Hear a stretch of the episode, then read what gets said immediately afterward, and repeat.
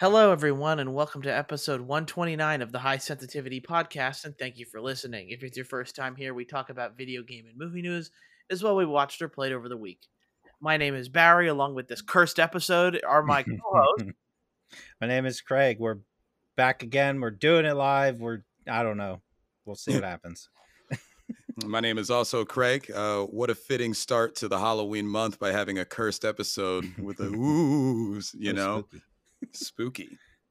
You know, maybe it's October that's making me record this podcast seven times. It's just that Yeah. it's spooky and some ghost has invaded my computer. Yeah, Love- Blame it on Lovely. that. And you know what else is invading our podcast? The news. Nice segue. That Mm, yeah, done. I'm actually that yeah, was that like a that's like a six out of ten. Six I, out of I was about to say that might have been. I thought that one might have been worth restarting the podcast over again. Like that. Oh, that wow. segue was a lot better than what what we had originally. yeah. Fair. my big my big news topic this week is Google Stadia to shut down to the surprise to no one. But we do get some good and slash bad news with it as well. Of course, it's shutting down. No one cares about Google Stadia, and probably no one's using it. It's unfortunate for the developers that got bought were making games for Stadia and now are like, oh, what do we do now? At least those games will probably go multi platform, most likely. Uh, but some of the good news is that one, Google Stadia is offering refunds, which is pretty cool. And then Yeah. two, uh, places like or companies like Ubisoft is allowing you to transfer your save and transfer your purchase over to their to their own uh like Ubisoft has their own kind of gaming launcher for the for PC.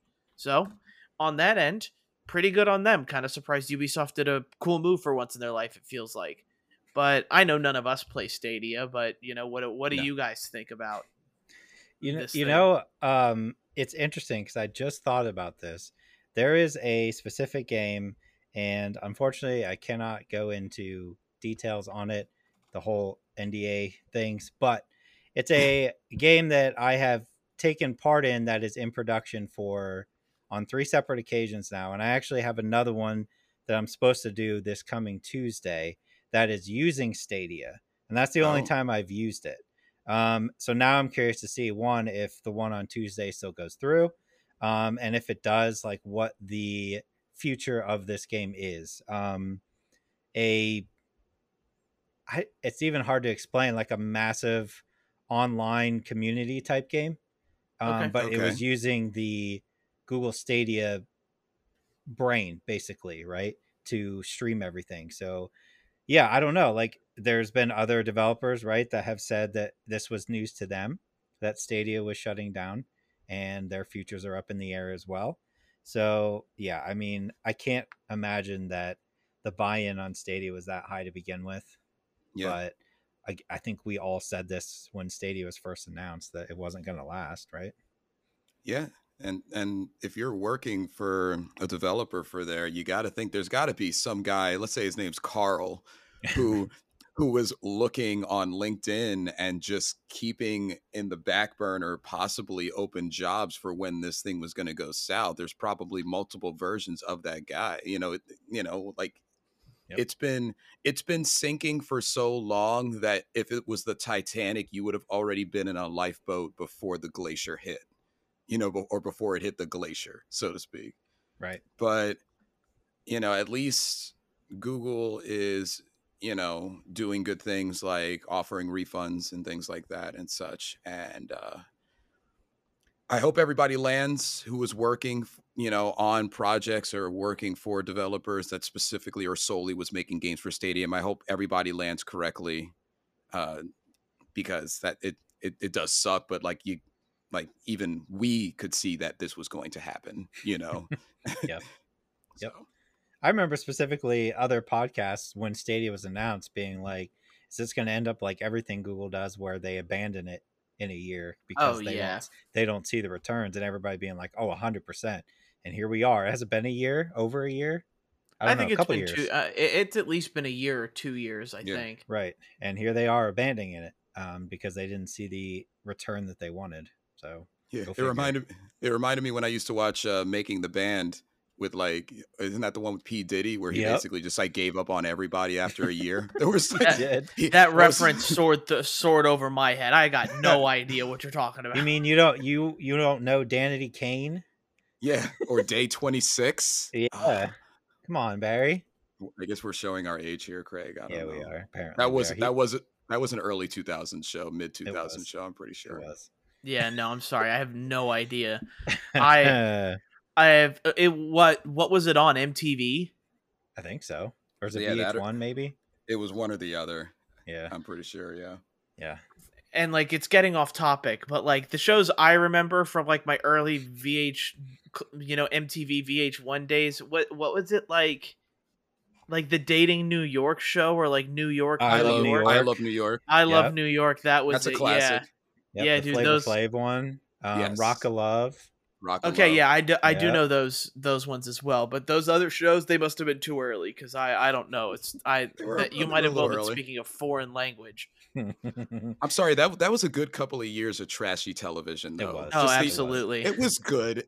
Yep. And I miss it. I kind of miss it actually. Now that we're I talking, Love New York it. was great. I love New York was great. the I fact was that I still remember characters like Chamillionaire and Yeah. Boston. and Chance. Boston. remember Chance? Yep. He, had- Chance, he- yeah. he always had his hat like Yep. perfectly like on the side of his head and it never moved. I think It was that was CGI. Chance. It was CGI. Yeah. Had to have been. How can we remember these people and I can't remember what I did two weeks ago? Like this I is. Selective They an memory. impression. Yeah. Boston though, my favorite white boy, man. He was Boston. Yes. Yes. Oh my gosh. I, I, I love that we got to the Boston from Google Stadia. That's Yeah. hilarious. what a That's quite the connection. What a connection. Yeah. um, all right, I'm gonna hit you with my news article, and it's not gonna be what you expect. I'm switching it up here. Um, I wanted to talk about uh, Slime Rancher 2 real quick. Uh, Okay. Dropped on dropped on Game Pass last week. Yeah, as a Week a half preview. The ago. full game's not out yet, yeah. Right. Um, anyway, it sold over uh, 300,000 copies in less than a week. Oh, Um, oh, and and again this is a strong case that you know i saw numerous articles saying you know this is the case to show that just because your game is coming out on game pass does not mean that you're not going to sell anything. Um slime rancher 1 was a well-loved game. My daughter absolutely loves slime rancher and has been looking forward to the second one for a while. I think it's a great relaxing game and I, you know it made me happy to see that it sold so many copies. It definitely deserves it, even though it's not technically out yet. It's in game preview. That's awesome. That's- yeah, I didn't I didn't know it was doing that well. I knew it came Mhm. out, but that's those numbers are good. Yeah. Hopefully they just continue to rise. I know it's a very particular game, but Mhm. still Slime Rancher if uh, people willing to try That's the thing about Game Passes. You have it and you're willing to try it because it doesn't cost you anything. I just hope that whatever deal end of whatever the end deal is for that developer, they still end up making out in a good in a good spot. So that's all I can hope for. Yeah, Yeah. they should too. that's really good on them. Mhm. Really. Um, so I have a it's not like a segment, but it's more like a collective. So Dahmer, the show Dahmer featuring Evan Peters came out in the last two weeks, and ever since it came out, it's received an insane amount of praise and an insane amount of scrutiny I was about to at yeah, the same yeah. time. Mm-hmm. and I'm not gonna do. I mean, I'm gonna kind of condense all of the terribleness because, like, it's just insane. So, as you guys know, Jeffrey Dahmer, crazy serial killer from like the 70s and 80s, long reign of terror, like all types of crazy stuff, cannibalism, and all, uh, like just a really bad person, but also a really sick person on the inside. This is like the 80 millionth adaptation Yep. of some part of his life. 80 millionth, like whether it's book, television show, documentary, documentary television show, movie, whatever. And the first thing, the first part of the scrutiny that it's received that's really kind of grinding my gears really is Oh, there's so all it's a these grind my gears segment. it is yeah. it is. Just call me Peter Griffin cuz it's grinding my gears. All of these people are coming out after watching this series and it's created by Ryan Murphy so he's bringing the American Horror Story fans over he's bringing the Nip Tuck fans over he's bringing the Glee fans over. It's Ryan Murphy. If you like any of those things you're going to check out what he does people are upset and calling out to major musical artists because they've seen this depiction of the terrible real things that Dahmer has done, and now they're calling out Katy Perry, they're calling out Kesha, Yep. and they're calling out Eminem, which let's for Eminem that's just a daily thing, and they're asking them to either change or remove their songs that had a Jeffrey Dahmer reference in it. And I'm talking about like Katy Perry's song It's "Dark old. Horse." Yep. It's da- it's Dark Horse, which I don't know if you remember. I had to look it up. That came out in 2013, and Yep. Katy Perry didn't even say anything. It was Juicy J who was actually on the track as the rapper, because that's how I think of Juicy J as a rapper in In quotations. Yep. With the name Juicy J, he can't be anything other than. If you told me he was a country artist, I would have. I would. I would have been shocked.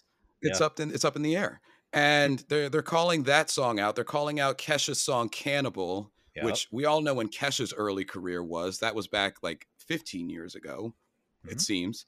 And they're calling out like three different Eminem songs because everybody said something like, "Oh, I'll eat your brains like Dahmer," or um, "I'll eat your heart out like Dahmer," or "Just call me Jeffrey Dahmer," whatever. And it's so this is why I'm upset. I'm upset because this is going to be the Dahmer adaptation that makes you realize that Dahmer is that terrible. Number one. Number two, why are we calling out 10 year old songs? If we really want to get on this train, there's this, that's a long train. And we could call out uh, like, we can call out a lot of different musical artists for what they have had in their content.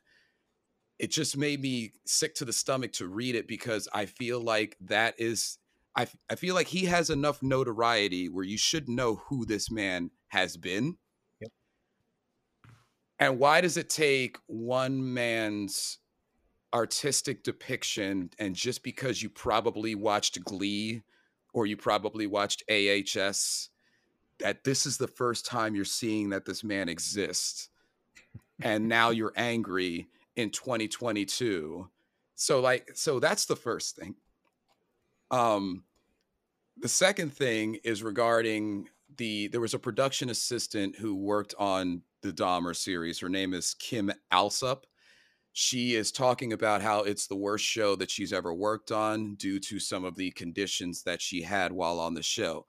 Now, the Dahmer show is about, and I need to correct myself from last week, the majority of Jeff, Jeffrey Dahmer's victims were people of color so this particular person's on the production crew. She wasn't one of the many African American or people of color actors that worked as actors on the show. She was one of two people on the production crew. And she was claiming, well, not claiming, she was saying that they were calling her the other person's name and mistaking her for the other person of color working on the production crew not to mention the conditions and so on and so forth. That was like the main thing that stood out to me that she called out. And obviously, there's a lot to unpack with that. We don't have to unpack many of that or all of that, but that's just kind of like a little bit disgusting to me.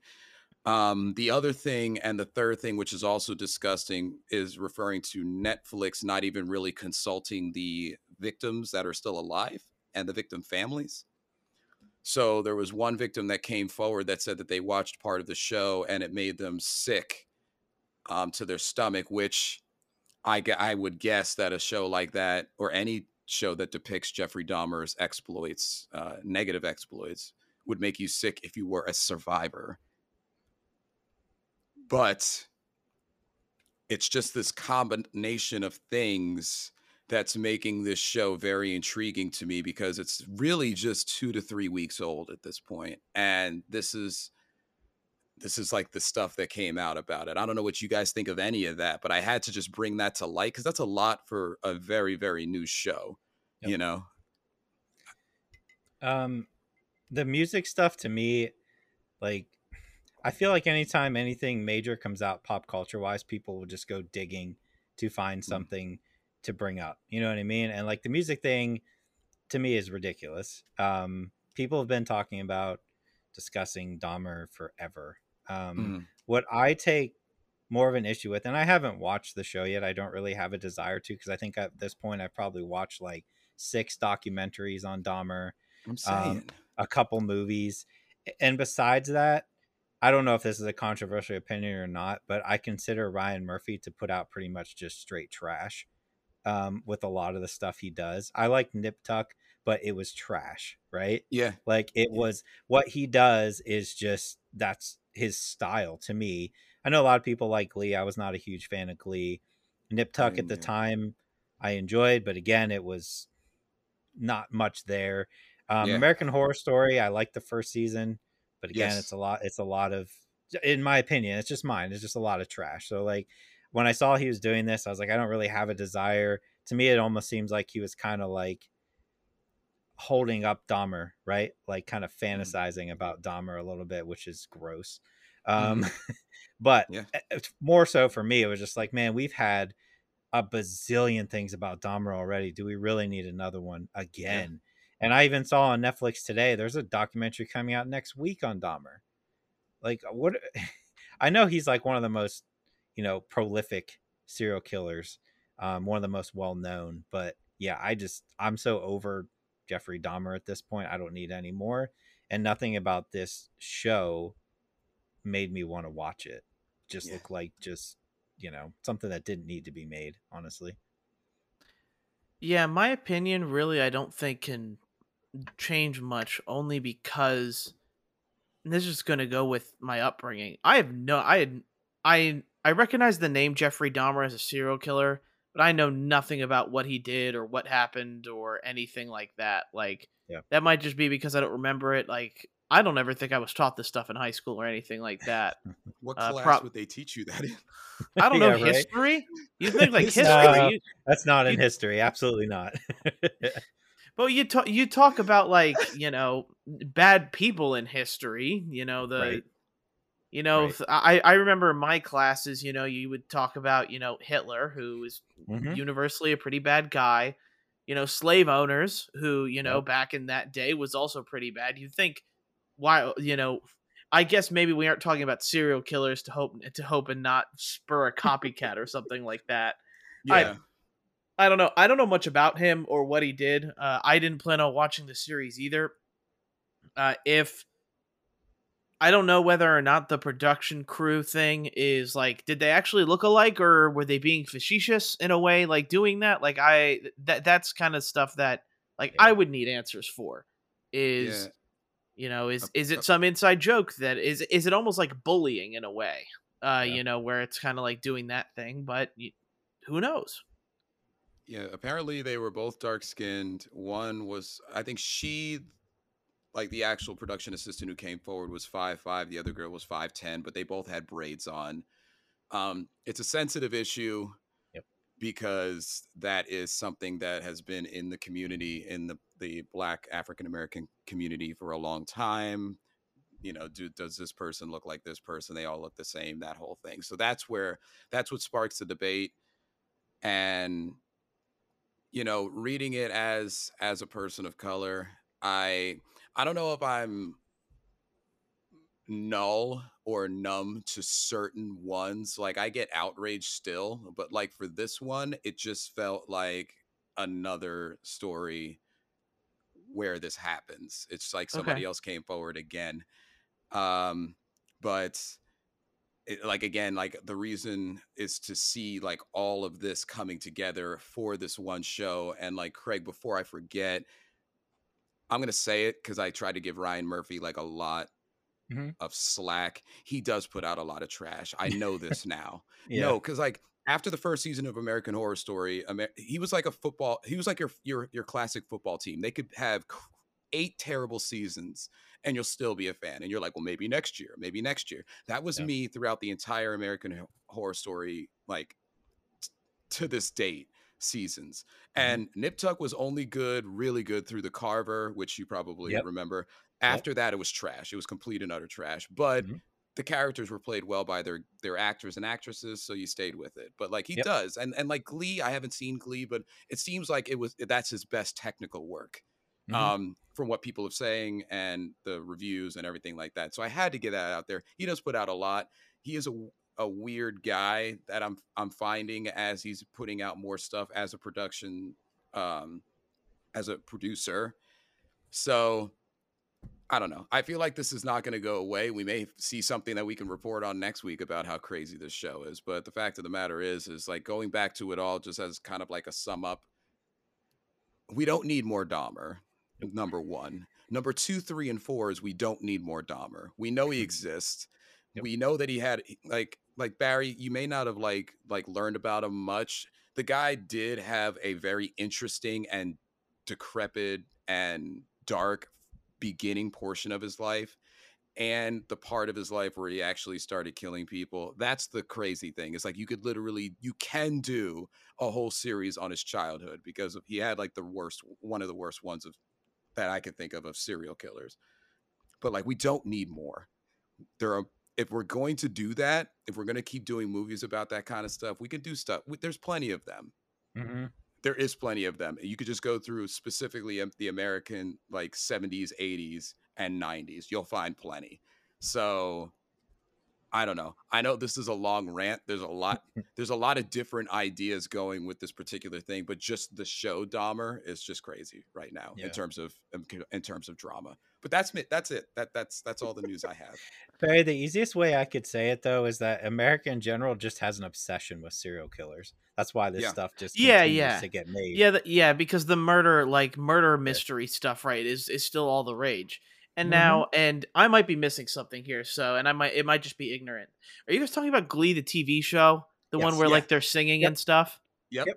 Okay, just was- making sure, because that Yep. everything you guys have told me that he does, the Glee is like completely out of left field. Oh, he does completely different Yes. things. Yeah. Like Okay, Nip Tuck, I alright. think was his first thing. Then he Mhm. did Glee, which was completely different. He did a show about uh was it Versace Yes. or something? One of the designers.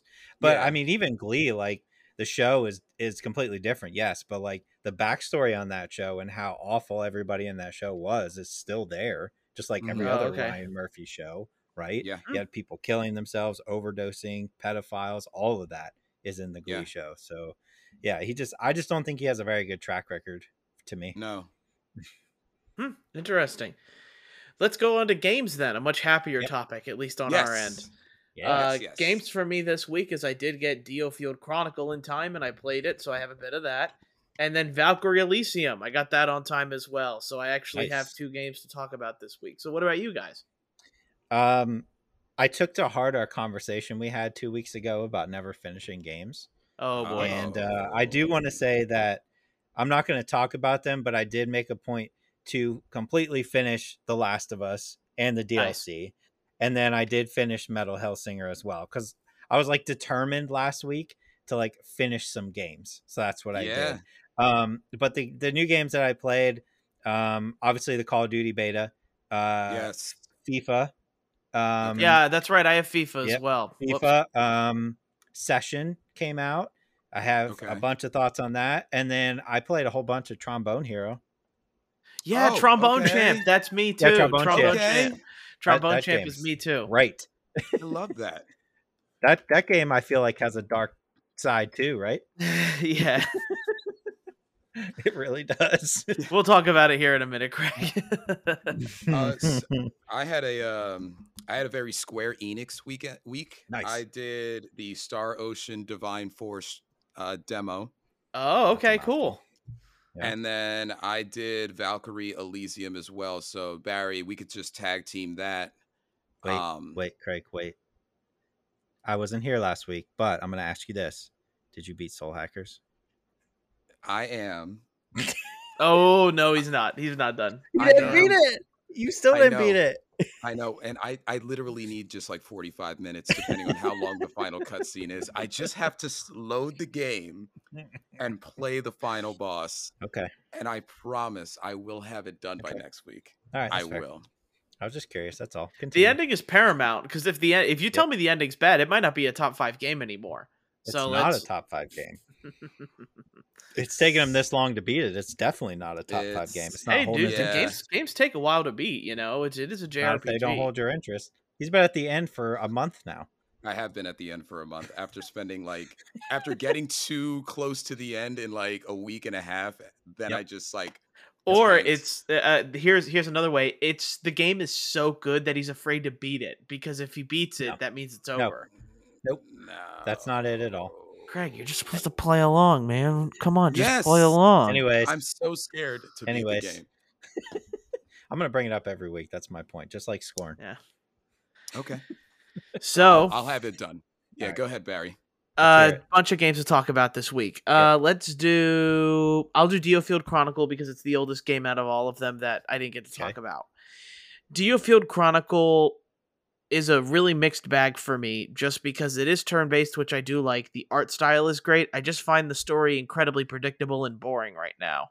Uh, maybe it gets better along the way but all this is it it is a medieval setting which you have a lot like you can do a lot with it but my problem with the medieval setting is that if you don't create a good storyline around it it could be an incredibly boring time i think Yeah.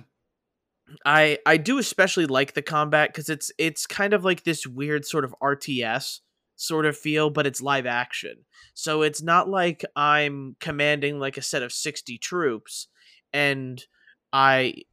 It, it's kind of like actually Age of Empires. Yeah, I, I never mind. It's more like Age of Empires to where All I ca- I tell the character to move where he goes and he moves there and it takes time for him to get there. It's not like he moves six spaces a turn. So Okay. There's Okay. kind of like this this ebb and flow to the battle that I that I kind of find refreshing considering it's a it's supposed to be kind of like a turn-based battle but it's not. Uh, the controls are actually pretty complicated. I'm not the biggest fan of the control scheme. I find myself constantly trying to go to one character, it goes to the first character or another character. So it's like, because here's the thing, and this is just a small example of this of this of what's happening. When I want to go to use an ability, let's say I have a mage, an archer, and a knight character.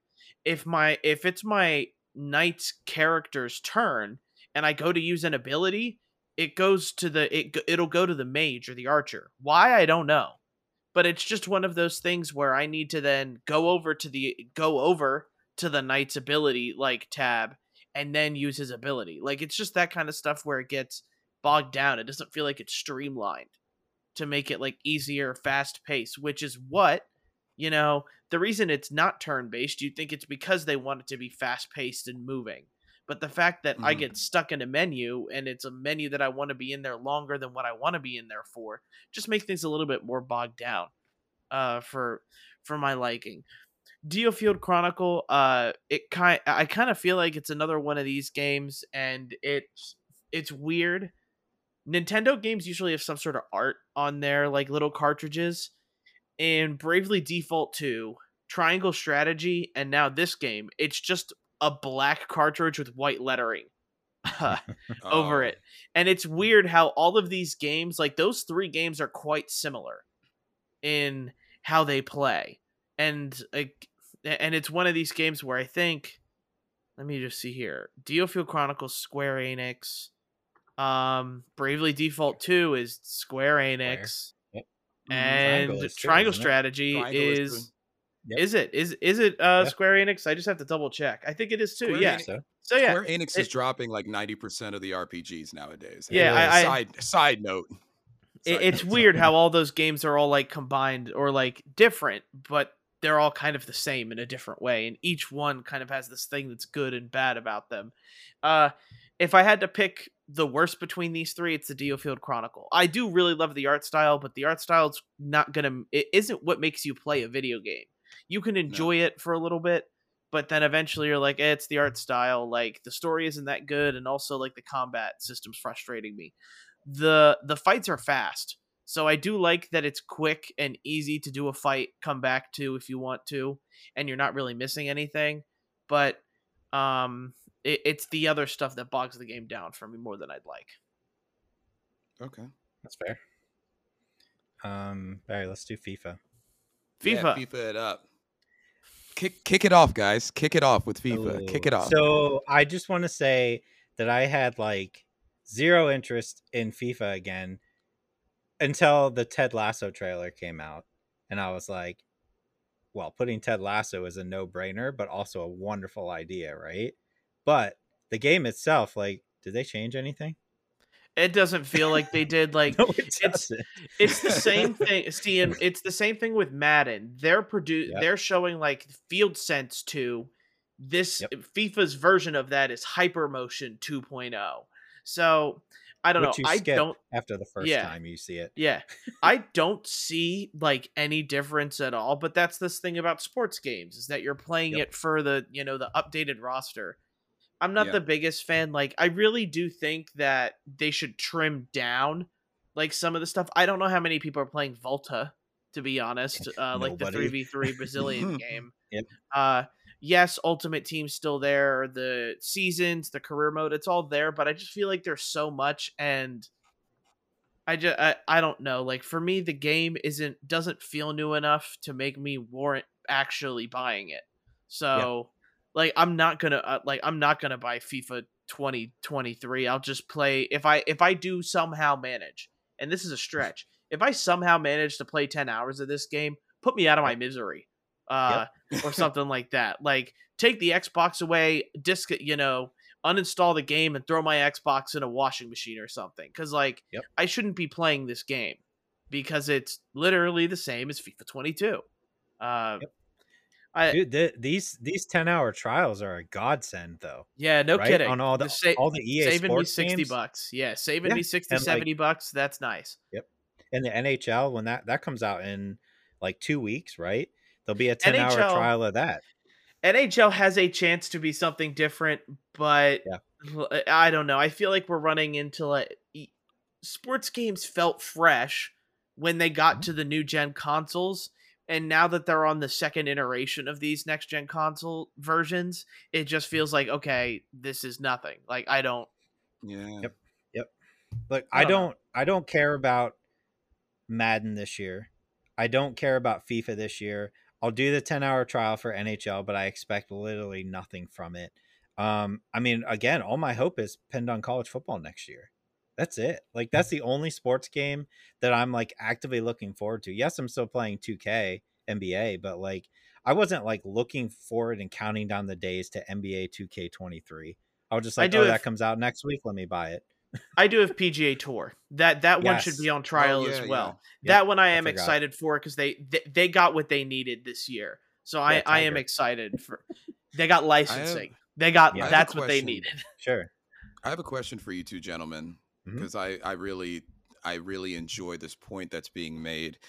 So, if you're presenting something to like let's say EA Sports, what Mhm. would you what time frame would you present to them? Like let's say you're saying that like a Madden should be released, how many years Too. should they wait to It's reduce an two. It's what So Call saying- of Duty's doing. So you're saying two, but like maybe have like a, a natural updated roster Yeah. that Update happens the roster. The year. And You can- maybe two years. Yeah. Exactly. You can charge for the updated roster. Yeah, I have bucks. no issue with that. 20, 30 bucks, I'm perfectly Mhm. fine with them doing that. But okay. it and it's the same thing that happened to all the Assassin's Creed games as well. You eventually put so much strain on a development team that they not only need to keep like and this is what's going to happen with Madden 23 as well. They release Madden 23, you now have to consistently update the game until the Super Bowl ends till February. Yep. And then you Yeah. have another couple months where the game usually comes out in August. So that's another 6 months to somehow develop the game and make it different the time the turntable for this for these sports games is ridiculous and i don't want to necessarily i don't think the deve- i the developers are really at fault other than like their grimy ultimate team stuff like that i can't stand Yep. for but the how, how can you expect a development team to come up with something st- substantially different from the from one game to the next when you don't have your full team of developers working on the game until six months after it comes out and there's six months until the new game comes out so i, I don't necessarily blame these guys to be completely honest and Yep. to be fair i played a decent amount of fifa this uh, sorry not fifa madden this weekend madden still madden still feels and plays great it's just that it's just the same madden game and I'm that loser that pays 70 bucks for a roster update regardless of what of what it's worth. So, Nerd. Yeah. I mean, I do it with 2K every year. It's just yeah. Yeah. I, I the answer is definitely every two years. Do the Call of Duty schedule of releasing games. Charge twenty or thirty bucks. in July for the new updated rosters, and you're good. You're people are going to pay it. You know, you might have some people who are confused the first two years until they figure it out, but I mean, people will figure it out fairly quickly, and everybody benefits. Right? You have more. You have a year and a half at that point to substantially change the game and make improvements, and you still get your your money from the roster update and ultimate team. So I don't know. It just it seems like the logical thing, but it's never gonna happen. Yeah. Ever. And like and one thing about it too, and I'm not sure like cuz the markup on games isn't necessarily great, you know, that Right. you know, most games are pretty much almost made to cost just with a couple extra dollars that is actually profit. If you think about it, making a $30 roster update, that's pretty much pure profit. You don't have to spend time on production Yep. uh, of the disc, paying athletes to be on your cover of this thing, like paying and you know printing out codes and stuff like that. Like you could skip all those steps. Yeah. And just to make it and just make a roster update that goes, okay, 30 bucks, here's the roster update. And people will pay it. That and that's pure profitability. Like Yeah, you don't have to point. And you don't have to like depend on those seven dollars of profit. And again it's not going to happen this way because it's just not how games work you know? People are going to see oh i need they're going to see the disc of madden 24 and go i need that not madden 23 even if there is a roster update between the two to get you over there. But you know the the public's dumb and so am i. I'm the public so i'm i'm there with them Let's um why don't we switch to happy though? Because I've been so excited to talk to you guys about trombone champ though. i let's will it. absolutely talk about trombone champ Yes, I want to hear this. So did hear you like me, Barry? Just kind of, I stumbled across a news article talking about it. Is that we you we heard talked about, about it, last we talked about it last week it went vi- it's viral on twitter it? Mhm. um you know that that game is just uh it, it hit the right time it feels like Yep, And I think part of it too is I saw an article. I, I want to say it was like Kotaku or somebody made an article about it. And at first, when I looked at it, I was like, okay, it's a rhythm game. I like rhythm games. But I was like, ah, there's no, like, it's all free use music, right? yeah exactly It's yeah. like, and I was like, ah, I don't know. That seems kind of dumb. Do I really want to play the Star Spangled Banner or, you know what I mean? Or, or Beethoven? oh canada Yeah, or Who oh Canada, doesn't? right? Who But I doesn't? think I was like, you know what though? Everybody's talking about it, and it's what like twenty bucks or fifteen bucks or something like that. yeah Um, and I was like, you know what? I'm gonna give it a shot, and like, it's surprisingly fun, right? Like, it's simple. You're just moving the mouse up and down and hitting the button. Um, but I don't know, just something about that simple gameplay works for me. And then collecting the cards is cool. And then you start finding more things as you're playing that you can do, which is hilarious to me. There's like the demon that you can Yeah. summon. That's hilarious. There's the baboons. Um, I haven't done everything yet. Have you, Barry? no i'm i think i'm missing just four cards in the Okay. um in the tromboner set Yeah. um it's Sorry. It's so no. Sorry, it, I'm it, s- I'm it- serious that's what this, this sorry. game is that Yep. that it's it's weird how how this game takes itself so non-seriously because Mhm. as rhythm game fans we're used to like if we're failing like we're it's just gonna kick us out or it, Yep. it or it or it makes it so that way it sounds bad like even if you're in no fail mode on rock band you Mhm. know the crowd starts booing you and you know like it stops it stops sound altogether in this game if you're failing it's just hilarious Yep. because you're just you're just tromboning in the wrong tune um so funny.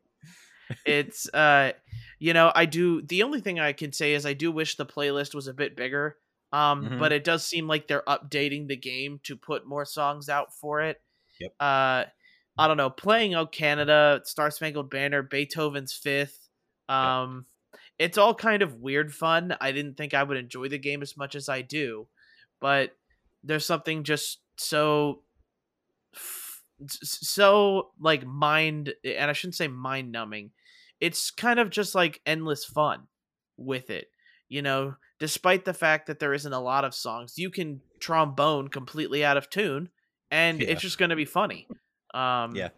and the Every songs time. are and like the serious songs are all there but then i don't know what the creator has an obsession with baboons for uh, because there are baboon cards. Um, there's bab- there's one song called Baboons, and it's Baboon Step. It is all very. th- There's a trap mix of one of uh, of one of those songs as well. It's literally. I forget if it's. I think it's like a Beethoven song. It's like Beethoven song trap mix. Yep. So it's just how how weirdly that this game doesn't take itself seriously, and I think for that it plays out to it as well. Um, I I've played about maybe i I'm even surprised that I've spent twenty bucks and I've played an hour and a half of it. Like it is. I feel like for those twenty bucks, I've gotten my money's worth w- without without question. Like it is just that weird and fun of a game, and how it slowly dulls things out to you is actually kind of interesting as well. Yep. First, you're just tell you. collecting. Yeah, first you're just collecting baboon cards, uh, and and classical cards, and then you're trying to complete the set, and then you go into like this baboon sanctuary, and you're Yeah. trying to figure out these puzzle things that you have no idea what you're doing with, and Yep. then there's a candle that I was just clicking it because it was doing something, and then a little devil comes out. Like Yep. there's so in a very simple rhythm game, there is a surprisingly good amount of discoverability and Mhm. not knowing what the heck is going on. So Yeah, I um like the first thing I did is I went through and I played every single song, right? I was like, I'm just I play every single song. And then I was looking, I was like, oh, I have most of the cards, but not all of them. But when you get duplicates, you can sell one of your duplicates to make uh I forget what they call it. It's like poo something. yeah, yeah, And it's then you can- yeah. And you can use that to build the cards that you don't have, right? So I did that and I was like, okay, so I have every single card. I have every card.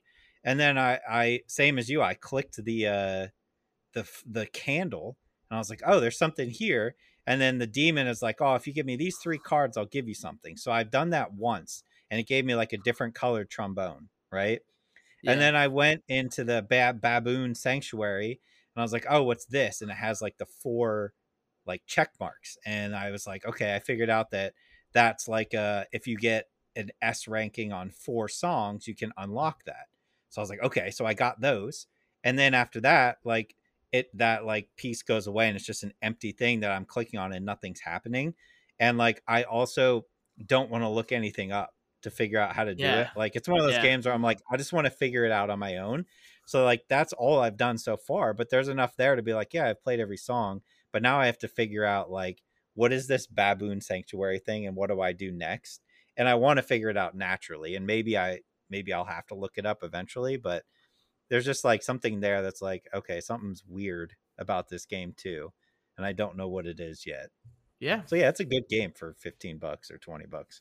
yeah, Sounds, agreed. Yeah, it sounds fantastic. What else we got? Do we want to talk about it, uh, Craig Valkyrie Yeah, do it. Elysium? Yeah, do you want to? How do you want to do it? Like, Is it another game that you're not going to finish? So, um, I Good Okay. place to start. okay, this is a good start. I do think I'm going to finish Yeah. this game. Okay. Um, it's uh, I, it's another Square Enix anime game. I will say it's not perfect though.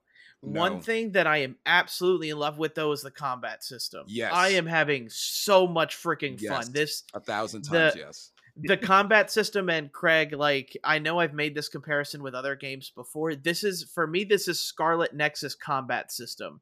Okay. Like Mhm. my, m- it- it's every time I'm pressing something, my brain is just firing. All the synapses that are like, yeah, let's keep going. It's it's Yeah. just it. okay.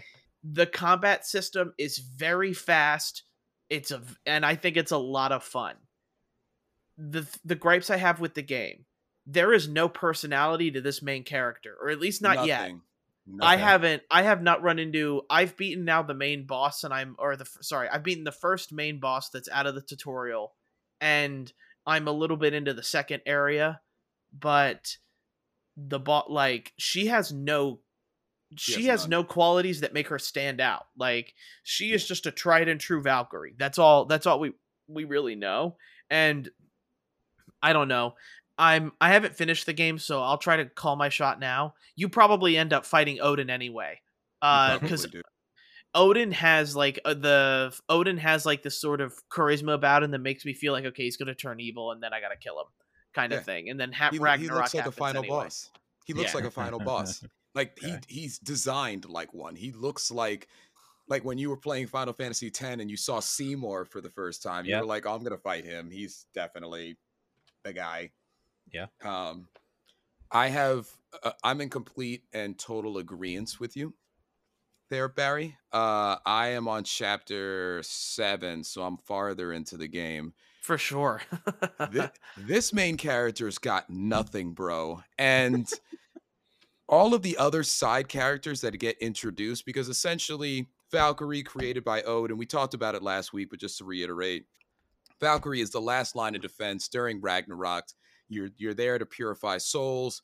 And Craig, what we talked about last week is that the the whole level setup is built kind of like Nioh, where you go into a section portion of a map, you complete it, it says chapter done, and you go back to like your main area, and then you choose the next thing you're going to do. So that I liked when I mentioned it last week. I still don't have a problem with it. It's Yeah. just that side quests, you also have to do the same thing. You pick up a side quest in a main mission, and then you have to wait till you finish the mission to select the side quest to do it. That's a little stupid, whatever, but no personality in this main character. No person, well, the char- the other characters you pick up as summons have personalities, but I don't care about anybody. What I do care about is the combat, and it is fan freaking tastic. And I'll tell you, Barry, when you get to chapter seven, it's still going to be freaking fantastic.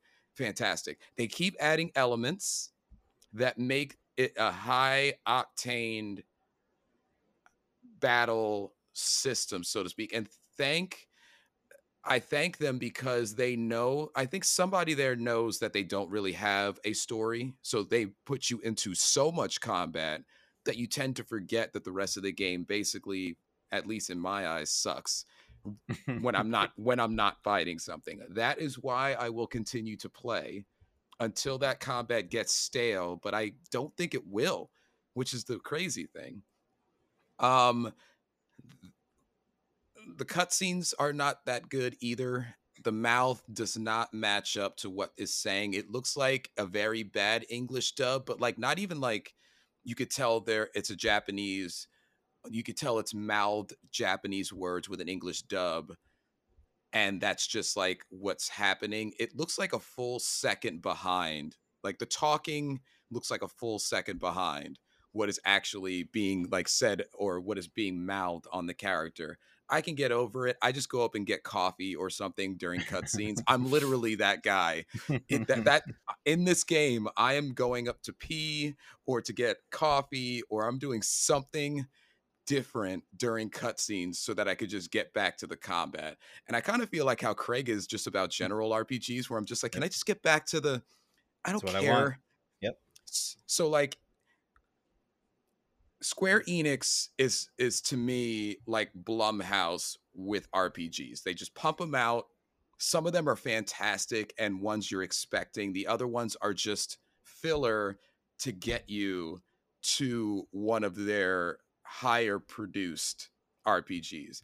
What I didn't know, and the last thing I'll say about it is that if you did, I didn't play any other Valkyrie games, but apparently, if you did play another Valkyrie game, you are highly offended by this rendition. Everybody who has played like another Valkyrie game, which is a relatively old series, hates everything about this. I haven't, so I like the combat, and I'm going to keep enjoying it. But that's my take on it. Uh, you know, it's it's good. okay.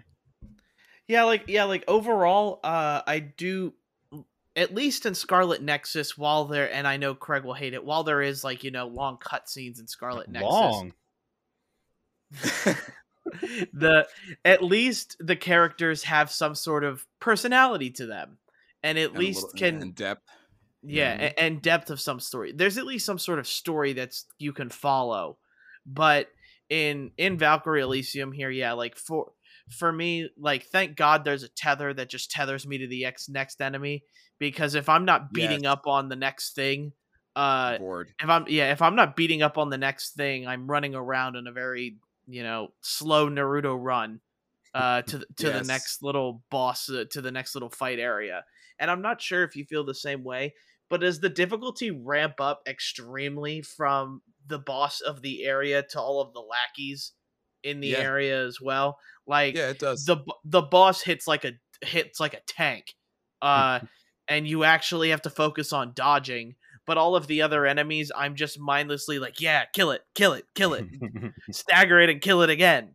So it's uh, No, you're right. Today, today I was watching football and I was literally looking at my iPad watching a game while mashing, fighting normal enemies. But then you actually have to put on your SAT brain when you get to a boss because all of a sudden it's like a complete and utter difference.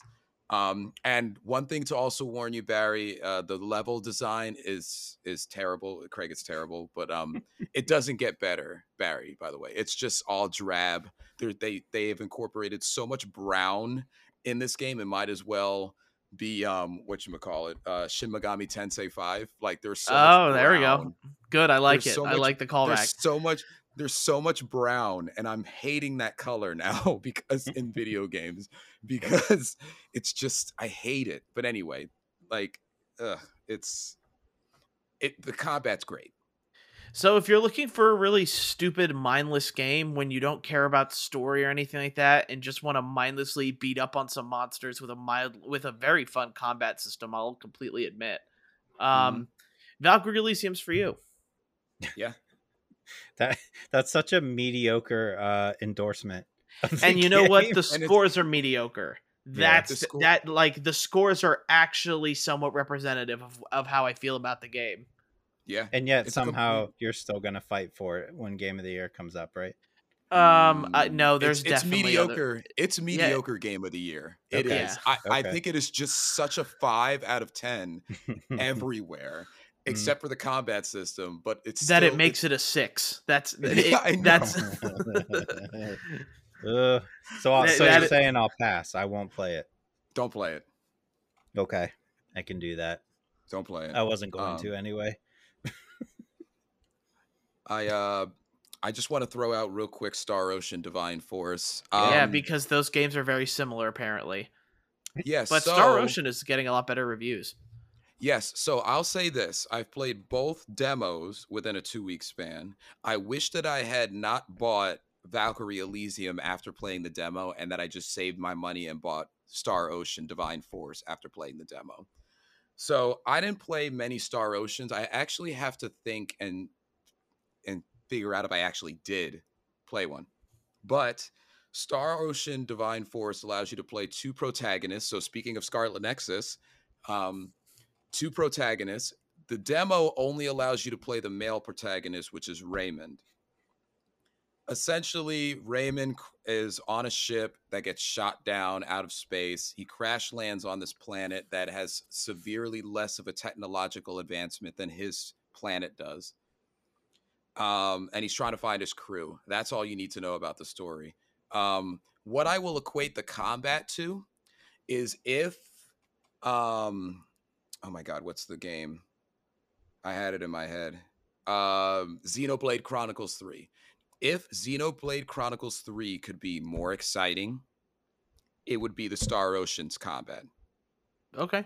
all right star ocean divine force has as large of a map as Xen- xenoblade chronicles does. However what it does differently is there's actually like a you hit square for light attack, triangle for heavy attack. There's an engaging battle system. Early in the um early in the demo, they introduce you to this little like robot pack thing. It's like a really cute robot that gets on your main character's back and then all of a sudden you have a flying or like a short flying capability for traversing the landscape, but they also introduce it into the combat as well, making the combat better. So while I was playing it, I got excited for this game because it does what I wished Xenoblade Chronicles 3 would do, which is make the combat more engaging and make the level design more traversable. Traversable?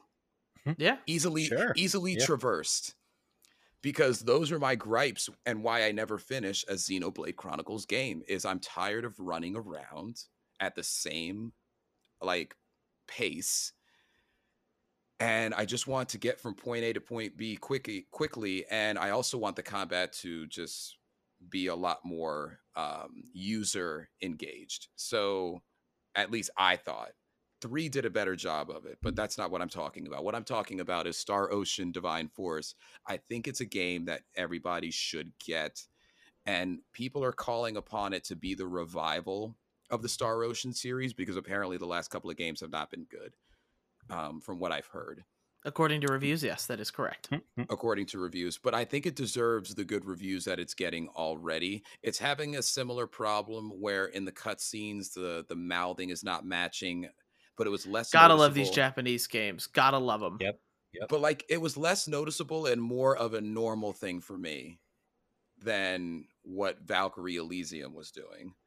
But it's it's good. I only played about an hour because I played that hour and then I looked something up about it and apparently you can't transfer what you did in the demo to the game when you get it. So I was like, "Oh, I I got Yuck. it. I'll stop playing. I got what I needed from this." So, an hour made me want to not fully endorse but highly endorse the game as somebody who just enjoys a nice RPG. It looks like it's going to be pretty good. I'll probably buy it then. You will. You know you will. If you if you bought Valkyrie Elysium, then you should buy Yep. this game. Yep. Yep. I always find it funny when I look on specifically like when I'm on my PS5 and I look at the store. And then And you any- go, oh, "That's a Barry game." That's No, no, no. Oh, Yeah. okay. No, no, no. Um, I'll that. look at a game and I'll be like, uh, it'll be like, oh, this is like anime. This looks like a game Barry would buy. And then when I go to the page, your pictures above it as like your friend pre-ordered this game Oh god damn. every time, and I'm like, this looks like a bet he already pre-ordered it. already pre-ordered? every time. It happened this past week, and I don't remember what game it was, but. I looked at it and I was like, "Oh, there it is, right in the corner. Your friend has pre-ordered this game. Oh, it's so funny. I hope it's just Barry like this. I just wish. I'm Barry, Oh, and I man. approve this game. Um, okay. Uh, I did want to mention real quick the Call of Duty beta. I know Craig, you talked about it. Just uh, real quick on that. Um, I like the direction. I like the Mhm. slower pace. I think it's a nice change. Guns feel good. Yeah. Upgrades on the guns feel good. Maps feel good.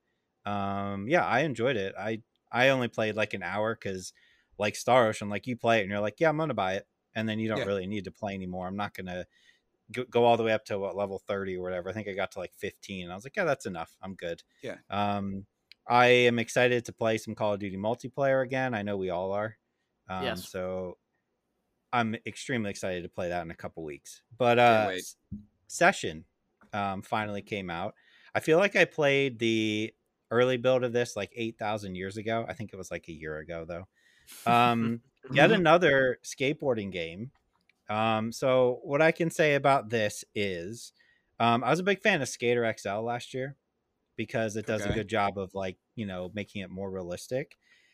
This game, um, as far as around the edges, is rough. Um, the the campaign, if you want to call it a campaign, is just a series of like riding around the town and and finding the people and talking to them, and they're like, hey, go do this trick over here or whatever, and like that's pretty much it. You have your skate shop you can go and buy stuff. But i will say that the control scheme on this game is the most satisfying i've had in a skateboarding game ever. Um it's Better than so Skate? yes. Okay. um, Okay. it's tough. Just like when you know everybody like skater xl when that came out they're like oh man it's tough. But once you figure it out like it feels good and that's true and this session is harder. Now they give you like three different options when you start on how you want to play. Um, the medium one is what i started with which is uh, to turn in this game is the left and right triggers right? That's how you turn not the analog sticks. Um, your left analog stick is your left foot your right analog stick is your right foot. So depending on how you want to skate, like if you do skate in real life, um, then you're going to go with what you know, either regular goofy. Um, and then you have A and X is A pushes off with your left foot, X pushes off with your right foot to get speed, right? Um, what feels good about it is in my brain, as somebody who's skated forever, is like it's super easy for me to realize, like, all right, my left foot should be doing this, my right foot should be doing this to do this specific trick, and it works Mhm. um, which is what you want. Um, now the the highest difficulty, um, which to me was like insanely hard, but once you figure it out is so good, is you have to catch your flips and in the air with your feet. Um, so like you know how in like skate, you're like, all right, I'm gonna press down and and off to the right, and that's my kick flip, right? And then your guy will do the kick flip.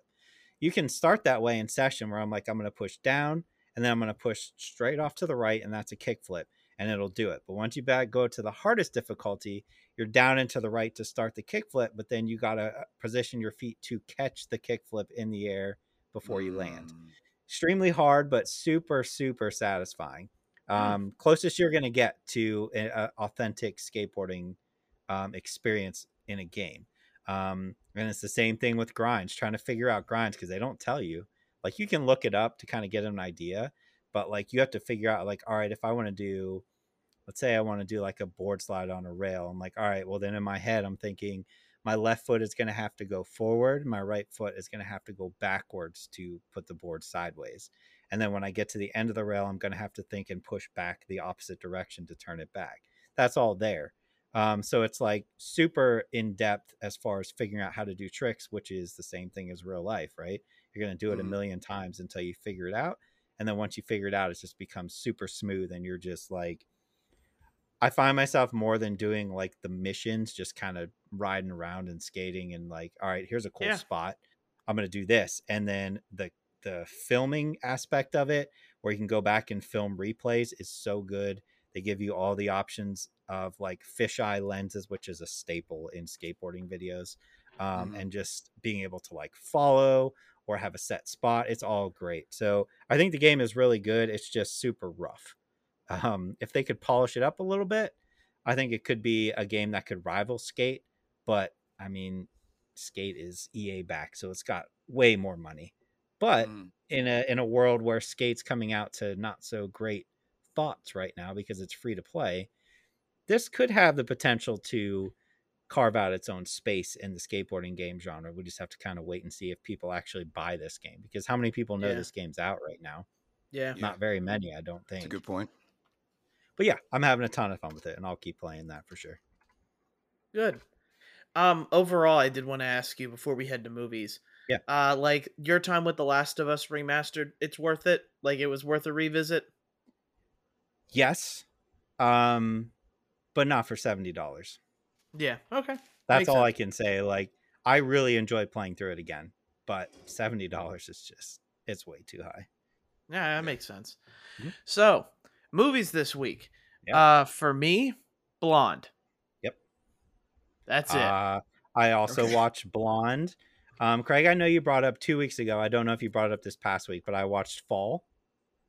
Oh, I didn't. Um, I, I, yeah, I brought it up, but like, Okay, oh yeah, you didn't ahead, watch it? Okay. No. And then I watched uh, Bullet Train okay. with Brad Pitt. wa- I've been meaning to watch Bullet Train. Did you not watch? Did you watch Top Gun yet, Perry? No. I, I I need the disc. I I okay, I'm not okay. gonna buy the movie digitally to then Sure. buy the disc to play it on the. Okay, Yeah. that's fair. And what did you watch, Craig? Uh, so this is spooky season for my wife Yes. and I, where we watch at least one spooky movie a night. We actually uh, took it a little earlier and started on like the thirtieth.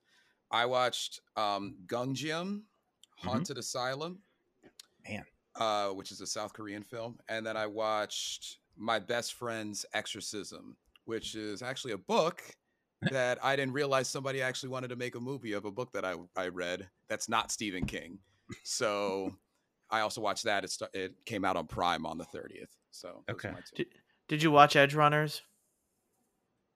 Oh, I watched. I watched. I think I got to the fourth episode. Third Okay, cool. I'm just trying to make sure I I need to I I I want to talk about it with you guys, so I just wanted to see you know how how far you're into it. But good, four it good? episodes. That's enough. Uh, It's freaking great. Sorry. it? yeah. Okay, I'll I'll check it out. I'll calm down. It's No, freaking yeah, great, bro. No, please do. Like, uh, Craig, I I mentioned on last week podcast, like you know how much anime I've watched. Yeah. This is a top ten Okay, in my Yeah. list. I'll check it out um, then. Insane. It is, it is really good. Uh, one thing I will say, because you got a kid, you ain't watching this with your kid. No. Uh, that that is hundred percent for sure. Uh, it's it's Is it- got it. Could it be like the perfect background uh show while I'm working? Um, hmm. Nah, uh, so Or do I have As to pay like holy attention? Is it As dubbed or is it in English? it's It's, it's, du- it's dubbed. Okay, okay, you can I- watch it in I- dub. It's a good dub. Okay. the The reason why I was uh, so quick to talk there is I, that's where I tried to watch it while Sure. working, and I definitely had to pause it at times Okay. because th- there's a lot going on on the screen artistically Sure. as well as the dub happening that you have to read. So it was a little bit harder for me. I had to rewind a couple of times because I wanted to really enjoy what I saw. Um, and they throw things at you fast, and then the next scene happens. Okay. So, Yeah. so look, th- just take that with a grain of salt. If you're okay Sure. rewinding it on your watching device, then that's fine. I powered through what I could because it was phenomenal. But anyway, Okay. I'm a we're- sucker we're- for good animation. So It's- Oh, this Oh, this then is you're gonna this love is this. it. Yeah. You'll love Good. this good, good. oh my for god, for sure. Uh, so you want to talk about Blonde first? Yeah, let's do it. What a divisive movie. Uh, people Mhm. hate it. Hate it. Now, I don't hate it. Um, there's there's something, and I know this is all the director. There's something very eerie, like Mhm. because it's shot the way it's shot. You're kind of waiting for something to happen, and then it does happen, and then it kind of continues. Um, I'm gonna be completely honest. I don't know a lot about M- Marilyn Monroe. Um, yeah, I didn't know her her real name was Norma Jean. I don't know. I didn't know that like apparently this this version of her like was for was for the public and then there was a different version to like Norma Jean when she was in a private life. So there's a lot going on there Mhm. uh that I had never knew. I I guess the main thing is I found the the movie's kind of eerie eeriness made me watch it. Like that's what I found myself continuing to watch it for. This movie's long. Um I think longer than it needs to be. It is almost a 3-hour movie. You could Oh. probably cut it to a 2-hour film and Yeah. I'd feel a lot better about my time spent with it. Uh definitely like and Craig you're going to mention it too. I don't know what made it rated NC-17 but there are some really hard to watch like shots that go on way too long.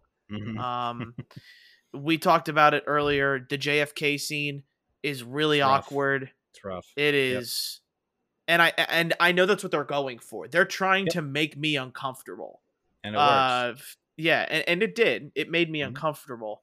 It was just a matter of like, is is there a point to this movie either? like, There I know it's supposed to be like this psychological retelling of Marilyn Monroe, but like it, we get to the end and I'm like, "Oh, okay." And then I I'm waiting for the for the videos about like the final scene or something like that cuz there's something to that final scene that I won't spoil because, you know, Craig hasn't watched it yet. Um to where there's some sort of hidden meaning that's like completely like, "Oh, you're my my third eye-opening statement here with the movie or something like that." Um Blonde's weird, and I can completely see why it's decisive. Ana de Armas is fantastic. This is any gripe I have with the movie is not her fault. Um, and she puts herself out there. I can't imagine, to be honest, what it's like to put yourself out there like that in today's world. And like, de is gorgeous. She is a gorgeous looking woman, of and has the body to match is what I'll say. It's NC seventeen. You could draw the lines yourself. Yep. um, and I definitely think like she'll probably win an award for this movie. I think she deserves one, especially considering like definitely the kind of acting and everything that was put into it. But I don't know. I feel like this this director is like he's trying to be artsy and It's- he's it's artsy trying for sure. Yep. he's trying way too hard to be artsy. I, I that's how I feel. And do you know what the director's name is, Craig? I might have to I- look that up here. I don't. It's probably Ryan Murphy. it wouldn't surprise me if it was. But I don't think Trying way too hard. Yep. Um, I know Brad Pitt's a director in this. Uh, Yeah. Found that out as well, Yep. which which, which Oh. was kind of interesting. Mhm. But the director is Andrew Dominik. Yeah. He he is the director to this, and if you guys want to have an idea of what his other movies are, he's done some some movies. I'll tell you that. yeah. Um, let's see Probably here. he Most of them like, artsy. X. He probably did the Mind Hunter, X. killing them Yep. softly. Yep. Killing them softly is great. One more time. hmm Also decent. Uh, yeah. So there, there's a couple movies in here. The Assassin as well. Mm-hmm. Um, so yeah. Uh, I I I wasn't familiar with this director's art style. Uh, he's really trying hard. That's that is for sure. this But is the, I'll- I'll- his Oscar attempt, right? Yeah, I'll I'll stop. Like, do you have anything else to say about it? Like, Um, I think the most important thing to understand about this movie is it's based on the book Blonde, which is not an accurate retelling of her life. It's dramatized to hell and back. Um, so is this movie.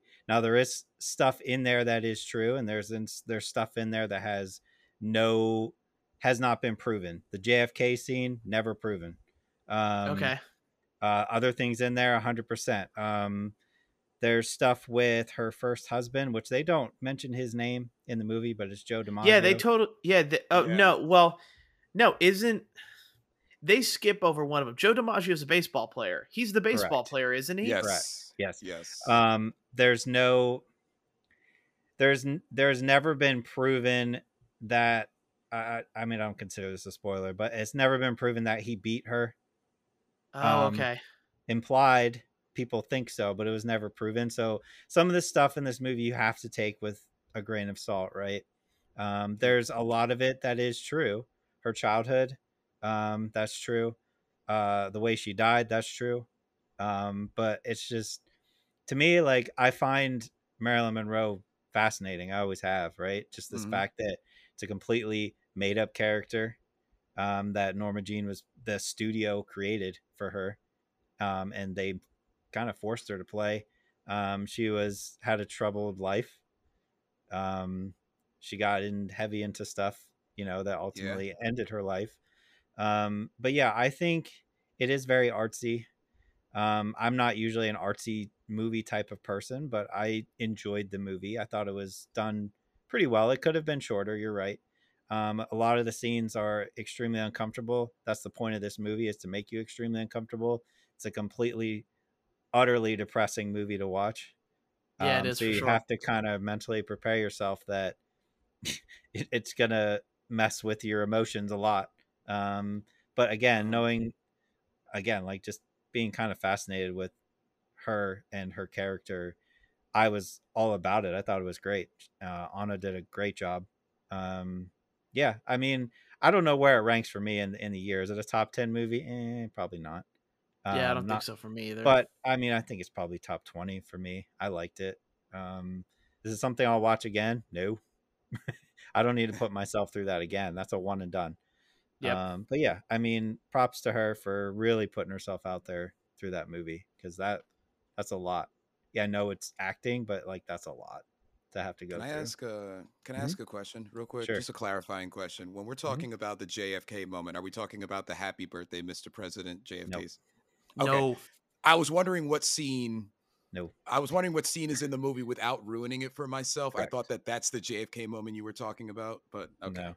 Um, I mean, it's a well-known fact that there was a relationship between JFK and Marilyn Monroe. That's been proven.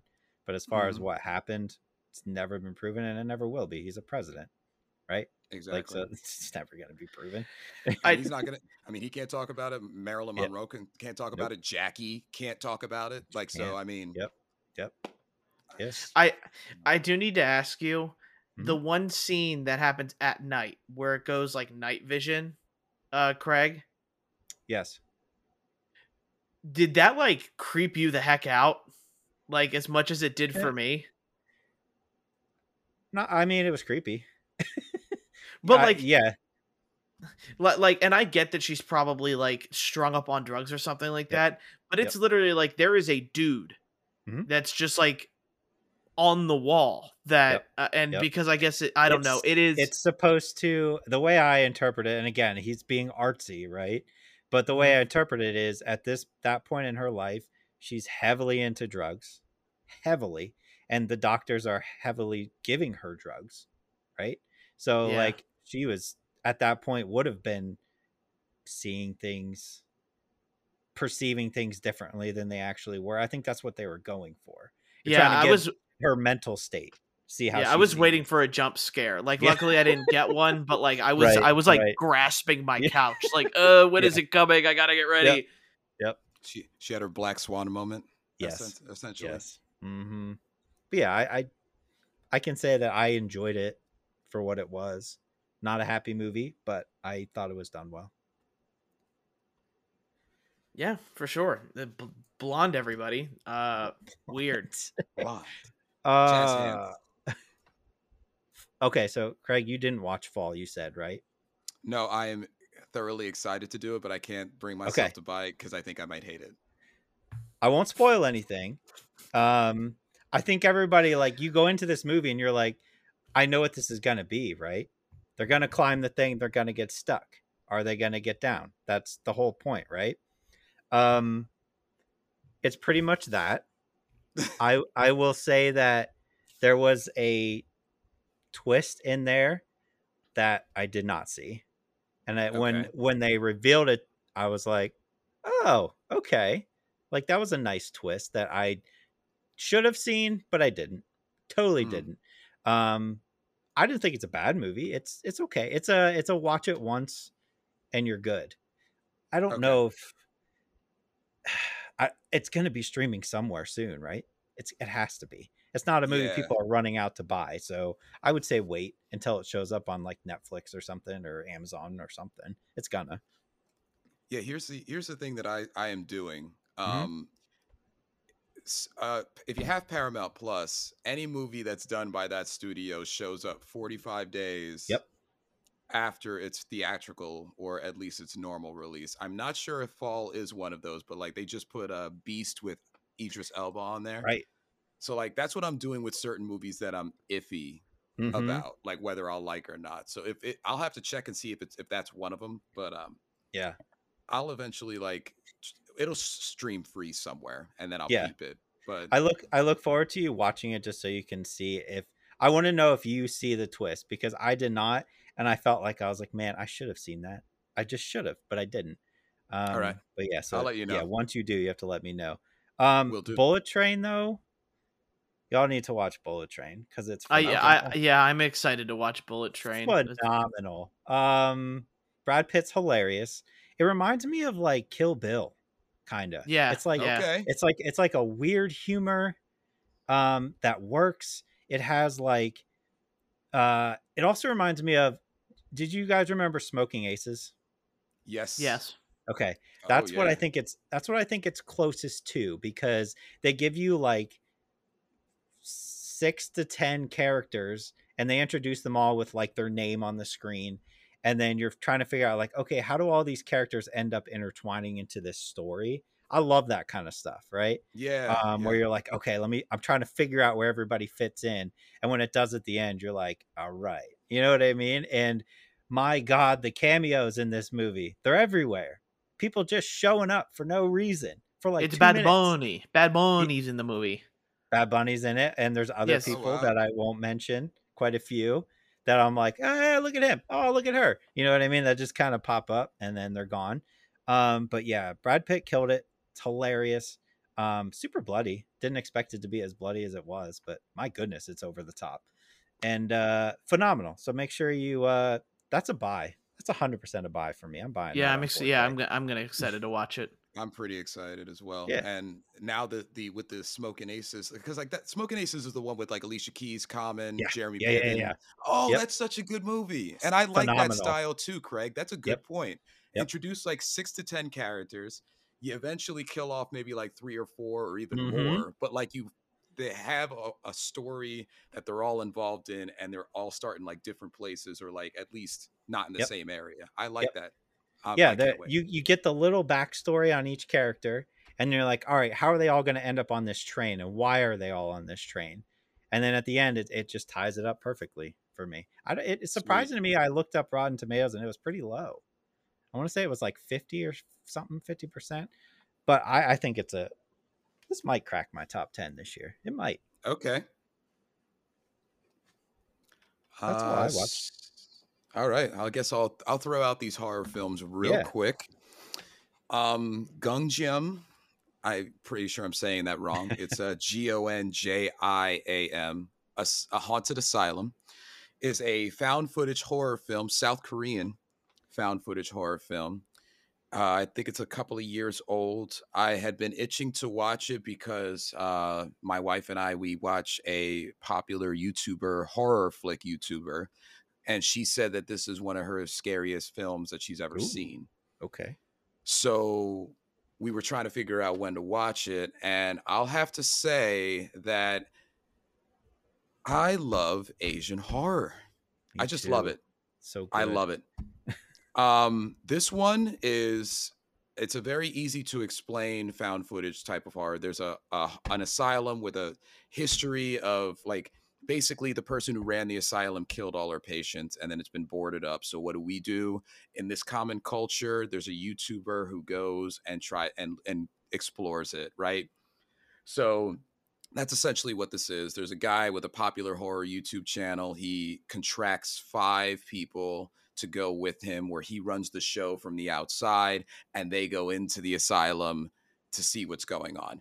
Here's the thing that I have to mention if you're interested in this movie at all it is a slow build. There's an hour and a half into it. There's a funny humorous build up where you kind of see the characters on their way to the asylum kind of just have fun with each other because they all come from like different places, right? Once they get in the asylum, though, oh, so here's where I go back to the previous statement of I love Asian horror just in general. There is something about facial and body horror that is done in Asian films, South Korean, Japanese, Chinese um, films that is just transcending when it comes to horror, and they do it here. Um, all the characters start out together, as most horror flicks start out as, but you're waiting as the watcher for them to split up. They hear things. Um, apparently, the uh, the the dead owner of the entire asylum liked p- playing ping pong, so you knew when there was a ping pong ball or when you heard a ping pong ball that something was going to go down.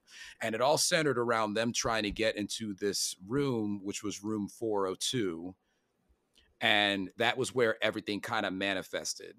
That was where all of the the terribleness all of the major um, ghost interaction happens so without ruining it it's it's just it's great there's a possession that happens at some point that's very very unnerving especially on screen and because of what you can do with found footage footage when that possession happens it's it's really unnerving. Like I got I got goosebumps just thinking about it. Like when you got to see that person when it happened. Um it's not necessarily insane with jump scares. I'm going to say it's just more creepy psychological psychological and again I, ha- I i overuse this word sometimes when i describe certain things but it is it is unnerving like it's okay. it's the goosebump kind of thing what you see on screen and what is attacking them, what otherworldly forces are attacking them. Uh, it opened up as the second most grossing South Korean film, I think, before Parasite. Mm. Pa- Parasite South Korean, right? I'm pretty yeah. sure it is. Yeah, yeah. So yeah. I think I think before Parasite was even a thing, this was like the second highest grossing uh, film in South Korea, and it's got a 91% on Rotten Tomatoes right now. That's crazy. So I recommend it. it. It's only an hour and a half. If you want to see a bunch of people get together and have a little bit of fun for the first half hour and then all like get weirded out by what they see, then I should I recommend it. Okay. Um, the the other movie is my best friend's exorcism. That is done by a. It's originally a book by Grady Hendrix, and it has now been adapted into a film on Amazon Prime. I like this one. It's classified as a dark hom- dark horror comedy. And what they have done is the popular algorithm is they've taken it's supposed to take place in like the 70s so they just threw all the music from the 70s into it. So the reason why we would we like shows like um oh my gosh. Stranger things. Mhm. the reason why we like shows like stranger things is the same thing here. It's about a, a two friends in high school named abby and gretchen. They're best friends. They spend the first five minutes of the movie showing you that and why. Um Gretchen is eh, from the rich family. Abby is not so rich, right? So they decide because Gretchen is leaving town, she's moving. They decide to have one last hurrah. They go out to this lake house with two of their other friends. They take LSD unwittingly. Like they, they didn't they didn't they didn't bring the LSD, but one of the other friends' girlfriends did. And then they once they take it, they trip out. They go to this house that is haunted. Gretchen has a run in with a demon and Abby like can't find her and then Gretchen just is fine. Mm-hmm. Okay. And the and the rest of the movie is you seeing that Gretchen is not. Like when like when they when the girls find her after her run in with the demon, she appears to be normal. But then the whole thing is about Abby realizing that Gretchen isn't by her outbursts. She was like the popular girl in school, but she shows up all crusty after that, like really messed up. Crusty. not- that is. That's like it's like the best way to describe her like outward appearance because she doesn't take care of herself and such like that. And she like dabbles between that and then being fine. So what I do like about it is the relationship between the two friends. They have a hilarious guy that tries to help exorcise the demon with Abby, who is really funny. Um, nobody in there is really a notable actor or actress per se. Uh, I know that Abby is the person who voiced the um, somebody in Despicable Me and Despicable Me 2, um, Agnes. So if you remember Okay. Agnes, the person who voices Agnes is plays the girl Abby.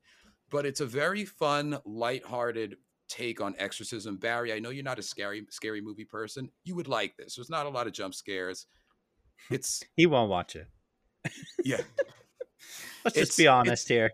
it's the movie Exorcism light. It's it's what I Mhm. would show my 70 year old mom, uh, well, in her 70s, mom, if I wanted to show her a scary movie.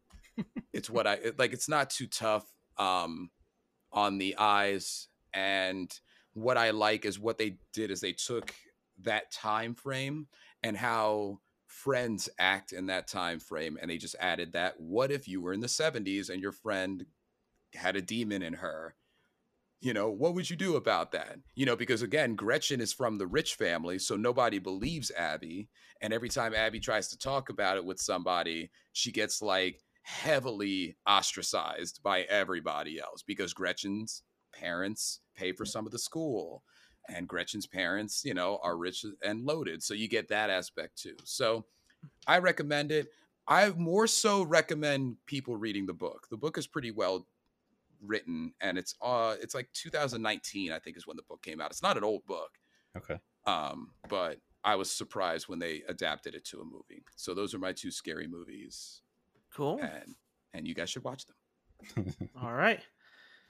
Well, that's going to do it for the podcast this week. Thank you guys for listening and hope you enjoyed. If you feel so inclined, if you could review it on your podcast listening platform of choice, we'd appreciate it. And share it with your friends if you feel so inclined to as well.